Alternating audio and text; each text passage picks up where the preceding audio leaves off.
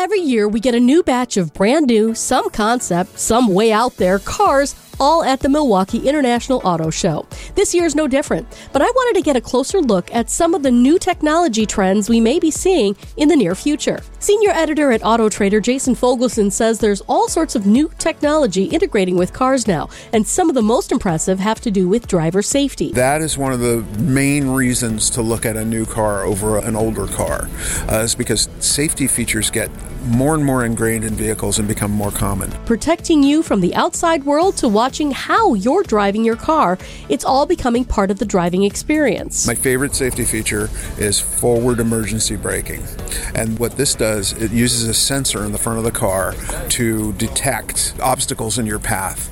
And if you don't brake in time, the car will brake for you. And it may not help you avoid an accident, but it'll certainly lower your speed and mitigate that. Even if you aren't paying close enough attention, your car can help save you. Sales associate at our partners at Hall Mazda in Brookfield, Brandon Schmitz says Mazda is starting to introduce another feature. It'll have unresponsive driver support if it recognizes that you are deviating lanes, you know, or things like that just due to, like, say, a heart attack. It'll bring the vehicle to a stop and it'll turn the vehicle off, turn on your hazards, and call the EMS for you so you get the proper care. So you can rest easy knowing that if anything happens, your car's got your back. Driving a car nowadays is more than just sitting and waiting until you get to your destination. It can also be a productive time, as long as you're being safe about it. AI is jumping into the arena with this. It'll allow you to integrate your smartphone seamlessly, devices, iPads, etc. You can order things from a shopping list while you're driving. If you forget something and need a reminder when you get home, you can do all that kind of stuff too. And it goes beyond just updating your grocery list. How about getting around? Fogelson says it should be seamless. You're already seeing it happen. Uh, there's Google AI in some vehicles now, and it can do things like predict where you're headed based on where you've been before.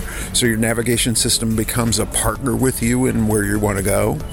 Um, there, there are a lot of uh, intersections between tech companies and car companies. Uh, we're going to see that more and more and more. And you know, your handheld device, your smartphone, uh, becomes part the experience of driving your car. A little creepy if it guesses where you're headed, but it's kind of cool too. Rest assured, there'll be plenty more bells and whistles where that came from. EV is all the rage at the Milwaukee International Auto Show. This year, we've seen people have issues charging their electric vehicles and then them keeping their charge in the colder weather. Could it be the manufacturers in California didn't really have that top of mind in their designs? But senior editor for Auto Trader Jason Fogelson says the technology is starting to evolve. Battery technology is moving rapidly right now. I mean, we're at the dawn of solid state batteries, and those will be much less prone to temperature fluctuations than the current lithium ion batteries that we're using. Still, there is such a thing as range anxiety, where people imagine their EVs conking out once they lose sight of the regular charging stations along their route. Driving these vehicles is just like driving a gas car. Charging the vehicles and maintaining your battery is a new skill for people, and that's going to develop with time as well as infrastructure improves. And there are other solutions to range anxiety. Don't plunge headlong into EVs without doing your research. And maybe it's not for you. Maybe what you should be looking at is a hybrid or a plug in hybrid, which is kind of a mix of both of those technologies. You still have a gas engine, but with the plug in hybrid, you can charge it on your own time and then you can use uh, the limited range 25 to 40 miles of electric to do your commuting, to do your errands, uh, and never burn a gallon of gas. But when you run out of electric range, you've still got a gas electric hybrid that's highly efficient and running really well on gas. I've gotten a chance to drive a hybrid plug in from our partners at Hall Mazda for an extended test drive, and I've got to tell you, once you get used to how the self charging works, it's pretty slick. All cars are incorporating more and more computers into their design. Connectivity is a big deal. Now, picture yourself as a hacker.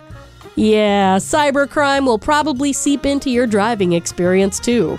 Well, I think all the manufacturers are very aware of that, and you should be aware of that. You know, in the same way that you would be with your home computer, with your cell phone. Make sure that you're using robust passwords. Make sure that you change them on a regular basis. Make sure you don't share them with anyone. All the the common sense stuff that applies with computers applies with a car. There's a lot of new technology penetrating every aspect of car ownership, and the fun lies in figuring out what will work best for you. From the Milwaukee International Auto Show, Debbie Lazaga, WTMJ News.